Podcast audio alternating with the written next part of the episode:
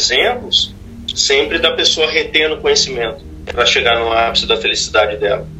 E aí ele cita a terceira pessoa, que daí ela vem quebrando todo aquilo que filósofos trabalhavam, essa pessoa chegou e, e praticamente acabou com tudo isso. Que o que, que é? Jesus. Então ele cita que Jesus, quando veio, hum. ele, ele fala que o ápice da felicidade não é você adquirir algo ou reter algo para atingir o seu ápice de felicidade. Não é você reter habilidade ou conhecimento para atingir, no, chegar no seu ápice de jogador de futebol, ou de um surfista, ou de um jogador de golfe. Ele fala que o ápice da felicidade é você se doar, é você conseguir fazer com que o próximo se melhore cada vez mais, ou seja, você se doar, entendeu? Porque na verdade todo mundo tem um papel na Terra, né? Então lembra que a gente estava falando sobre aquilo, né? Sobre o servir. Uhum. Cada um está servindo é, dentro então... do seu propósito, né? Até aquelas pessoas é. que imaginam que não tem propósito, na verdade elas estão fazendo coisas que tá dentro do propósito às vezes, só que ela tá inconsciente disso, sabe? Então uhum. assim, simples coisas, né? Tem pessoas que estão ali, é, sei lá, ela, que nem você está trabalhando com essa questão de planejamento financeiro, você está servindo, é, só que agora você está consciente disso, né? De estar tá ajudando outras pessoas através de um conhecimento, né? Ou, por exemplo, é, dons e talentos que você vai trabalhando e vai se desenvolvendo, e assim você vê que existe algo que mudou dentro de você, e a partir dessa mudança você deseja que outras pessoas também mudem, né?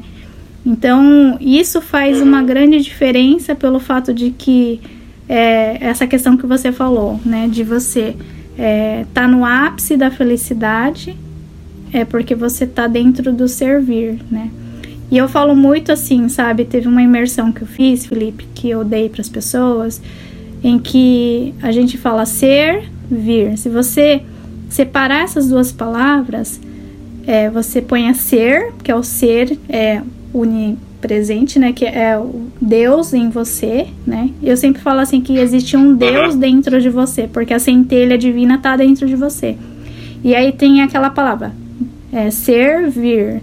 Vir é porque você veio. Você veio à Terra para ser. Então, assim, uhum. você vê que faz sentido servir. Você veio ser você dentro do seu propósito, uhum. dentro daquilo que Deus colocou no seu coração, e você veio para isso. Por isso que o ápice uhum. da felicidade está dentro desse contexto quem é que ganha mais, é, quem é que tá, tá, tem mais abundância e prosperidade, né? É aquele que aquele que está servindo mais, entende? Uhum. É aquela pessoa que não é aquela pessoa que é, tem mais, é aquela que não precisa, na verdade, porque já tem tudo dentro dela uhum. e a uhum. partir daquilo que está dentro dela, ela faz o que uhum. precisa ser feito? Eu acho muito legal esse contexto que você falou sobre esses, essas pessoas, né, que a gente segue, né, o Cortella. Eu acho bem bacana o jeito que ele fala, né? Eu, até por isso que eu perguntei pra você, nossa, o cara, eu acho que é do sul, porque ah. ele fala cantado, né? Mas tem muita sabedoria ali, né? Até mesmo o Leandro Carnal, né? É, ele fala de um jeito mais racional, né? Vamos dizer assim. Então, tudo vem para moldar o nosso nosso mindset, nosso desenvolvimento, né? E eu acho assim que muita gente, dentro do nosso contexto, a gente vê que as pessoas estão se desenvolvendo, mas por, por outro lado, tem pessoas que ainda não estão despertas. E talvez o papel, né? O nosso papel seria esse, né? Ajudar nesse despertar das pessoas, de repente, né? Hum. Não sei se você compreende. Eu mandei pro Linho. É, é, eu acho que isso é bem bacana, né? A gente está compartilhando o que sabe.